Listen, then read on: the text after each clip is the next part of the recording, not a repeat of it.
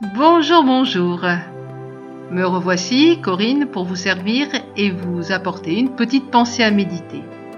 Aujourd'hui, nous allons parler d'un petit resto en tête-à-tête. Sympa, non? Apocalypse, chapitre 3, verset 20 nous dit J'entrerai chez lui, je souperai avec lui et lui avec moi. Nous vivons dans un monde de consommation et pour la plus grande partie de la population européenne, nous sommes habitués à consommer sans trop de modération. S'il en est ainsi pour la parole de Dieu, Alléluia. Néanmoins, nous faisons le constat que cette parole est souvent laissée sur une étagère et est vécue par procuration. Nous consommons de bons livres, de très enrichissantes prédications, une louange au top musical, la prière de foi de ministère Rouen, etc.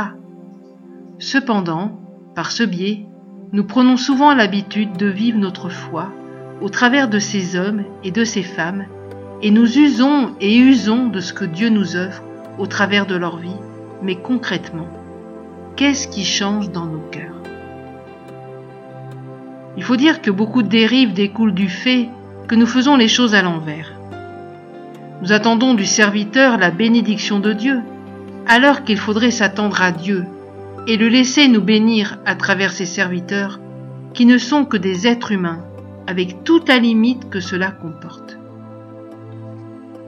Je vais vous donner une petite image, comme à mon habitude. Quand nous voulons faire un bon repas, beaucoup préfèrent de loin un bon restaurant de cuisine française à un fast-food. C'est la même chose.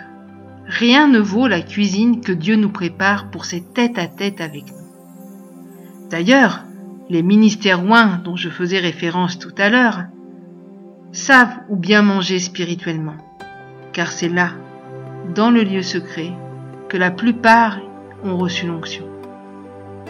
Oui, mes amis, rien ne remplacera ce que Dieu veut nous enseigner pendant ces tête-à-tête, dans la prière, à travers la lecture et la méditation de sa parole, et dans l'intimité de l'adoration avec le Saint-Esprit. Je laisse là à votre réflexion et vous souhaite une excellente journée et un très bon repas. À très bientôt.